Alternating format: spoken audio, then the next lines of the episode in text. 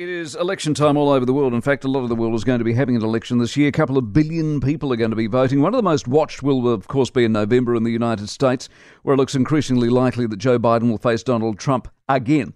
So far in the primaries and caucuses on the Republican side of the equation, there doesn't even seem to have been a race. Everyone bar Nikki Haley's dropped out. In Iowa, Trump romped home the other day. In New Hampshire, he did pretty much the same thing. Nevada's a foregone conclusion, and the next big one is South Carolina. Haley country, of course. As far as Nikki Haley is concerned, here's what worries her about Trump. Donald Trump's trying to control more. That's what worries me. He's trying, we saw this during COVID where he controlled the fact what we could do, when we could do, how we could do it. Now he's going and proposing this tax on all American goods from baby strollers to appliances. That's taking away our financial freedom. He's trying to get more and more control and he's causing more drama and chaos in the process. Biden's been in South Carolina over the weekend. Donald Trump, when he was commander in chief, refused to visit a cemetery, U.S. cemetery outside of Paris for fallen American soldiers. And he referred to those heroes, and I quote, as suckers and losers. How dare he say that? How dare he talk about my son and all of us just like that? The only loser I see is Donald Trump. Trump, he's been in Las Vegas. They're a party of disinformation. They will take something and they feel if you say it over and over and over again, people will start to believe it. Now, the former communications director for the Republican Party, Doug Heye, is back with us. Doug, very good morning to you. It's good to it's good to be with you. I just learned a lot about netball, so I've been listening for a little bit, and it's it's good to join. Yeah, we're not doing very well at the netball at the moment, unfortunately, and we once were. Anyway, be that as it may, look, I mean, it's hard not to be mesmerised with what's going on here, isn't it? I mean, it's been a fascinating couple of weeks. It it really has, and I, I tell you, I've spent a lot of time in Iowa it was absolutely Trump country. There was no doubt about it. Um, he only lost one county, and he lost that by one vote. Now, this will tell you everything you need to know about Donald Trump. The person in charge of that county was fired the next day. Um, probably not a surprise. But then in New Hampshire, you know, we started to see some different results, some different things. It was much closer, uh, I think, than Trump wanted it to be, certainly, but also where the polling was. Uh, Nikki Haley basically lost by about 12 points. Um, that's closer than people thought it was going to be. It gave her life um, to, to continue this campaign. Obviously, DeSantis is gone. The next real matchup is is South Carolina, and it's going to be interesting because that's her home state, but it's also Trump country. Exactly. The broader polls that we're starting to see, national polls that we're starting to see Trump beating Biden, do you, given the college system, do you read anything into those? Uh, I think it's quite accurate um, that if the election were held today, clearly it's not, uh, that Trump would win. Um, and there are a lot of reasons for that. And, and I think first and foremost is Biden's age is a bigger issue today than it is for Donald Trump, um, though Trump certainly is, is, is a senior citizen himself. Uh, and then the other is really where the economy is. Um, the economy's gotten into a much better place, but Joe Biden's numbers – have not reflected that. He's not getting any credit for it at all. That could change.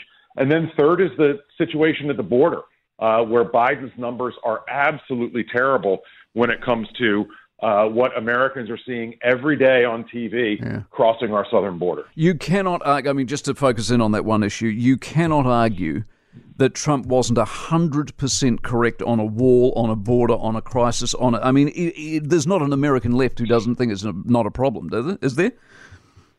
Um, only on the far left. But, you know, Trump was right. I think part of Trump's challenge, though, is going to be uh, two things. One, he didn't actually build a wall um, and didn't really cut any legislation, legislative deals when he was president or even when he had Republican House and Senate control, much less when Nancy Pelosi became Speaker.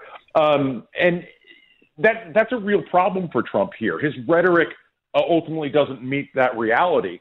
And as he's now tried to insert himself into um, the negotiations between the House and the Senate on uh, immigration uh, legislation, border security, to tank that so that he can campaign on the issue, he's given Biden potentially a gift here. Biden's approval on the border is dismal, and he's looking for anything that he can that he can hang his hat on. Mm-hmm. And to say that Donald Trump doesn't want anything to happen for political reasons is, is, is something that gives Biden some hope. Uh, come back to your comments about Nikki Haley in New Hampshire giving her some hope. Is there not risk for her in going to South Carolina, her home county, of course, or her uh, home territory, and losing, and what that says for her prospects long term?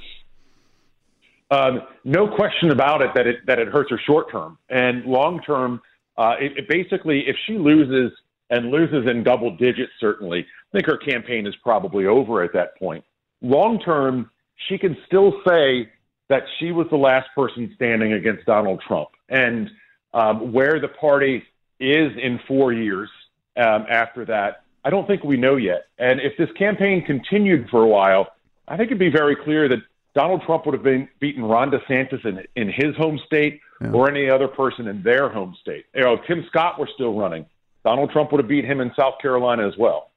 What about this presumptive nominee idea that the Republican Party are thinking about at the moment? Does that, I mean, obviously it undermines Haley, but, but, but should a party at this early stage be getting involved in even talking about that sort of thing or not? Uh, absolutely not. And as having worked at the Republican National Committee, they're having their winter meeting right now.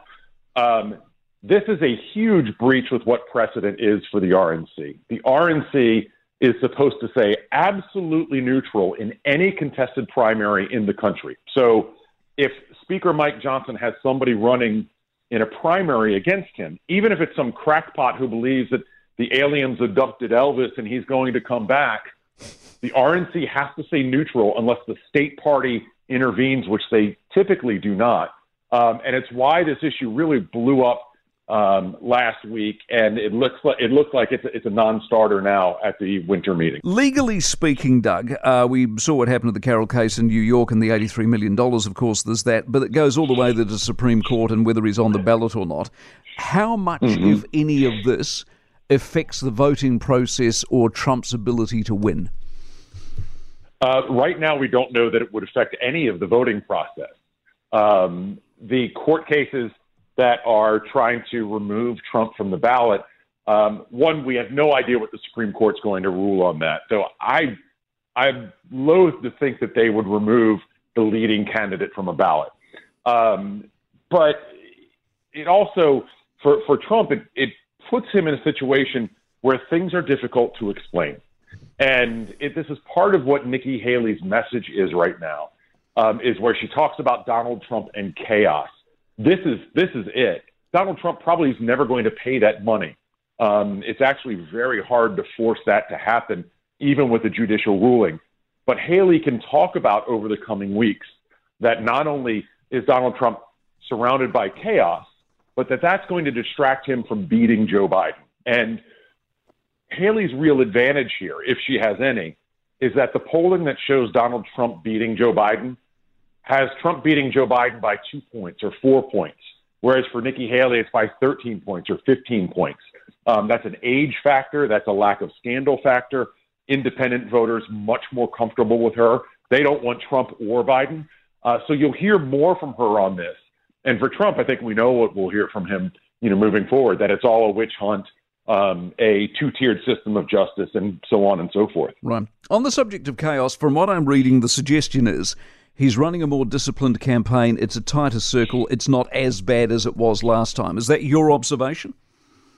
It, he has professionals running a professional organization and um, a professional fundraising organization. Absolutely. And I think you see that most clearly in Iowa. Um, in Iowa, you know, he came in second and he had no organization. Iowa is all about organization. He overperformed last time and this time he lost one county by one vote, yeah. the largest uh, margin we've ever seen in the Iowa caucus, and the first time we've seen a non-incumbent, although Trump is sort of an incumbent, uh, win Iowa and New Hampshire. That's due to him having a real team, and he is sometimes more disciplined. So when he put out a statement after the Jean Carroll ruling, for the first time he didn't attack her. Uh, he attacked the judge, he attacked the system, he didn't attack her he can be disciplined when he wants to be, and that's part of the job that his team around him um, is installed is instilled with um, pushing forward for him. You still can't escape, though, Doug, when you sit here at the bottom of the world in a small country called New Zealand, and whether, that that that Biden v. Trump is just like the maddest scenario you could ever dream up in the history of mm-hmm. mad scenarios. Absolutely, it's essentially the resistible force against the movable object, and what we see is poll after poll doesn't show just that a majority of Americans don't want this matchup it's that 70%, 75% of Americans are extremely unenthusiastic about this political Super Bowl um, that we have potentially coming in November.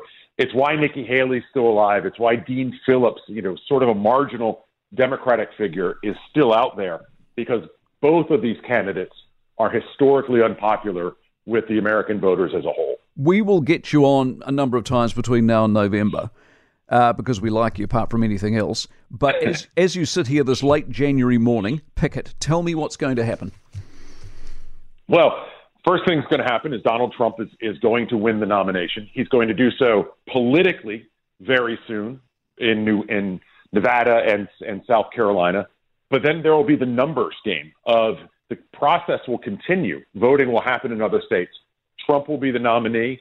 Biden most likely the nominee as well, barring for either one of these people a health or legal scare um, that causes something unforeseen to happen. Uh, what happens after that? I just don't know. I think you know when if we're talking after labor our Labor Day holiday, which is the first weekend of September, right. and we know where economic consumer confidence is, and if Biden's getting credit for that, and we know what the situation for the border is, I think then we can see the real shapes and colors um, of what's going to happen come November. Fantastic. We'll talk again soon. Look forward to your company. Doug Heye, former communications director for the Republican Party. For more from the Mike Hosking Breakfast, listen live to News Talk ZB from 6 a.m. weekdays or follow the podcast on iHeartRadio.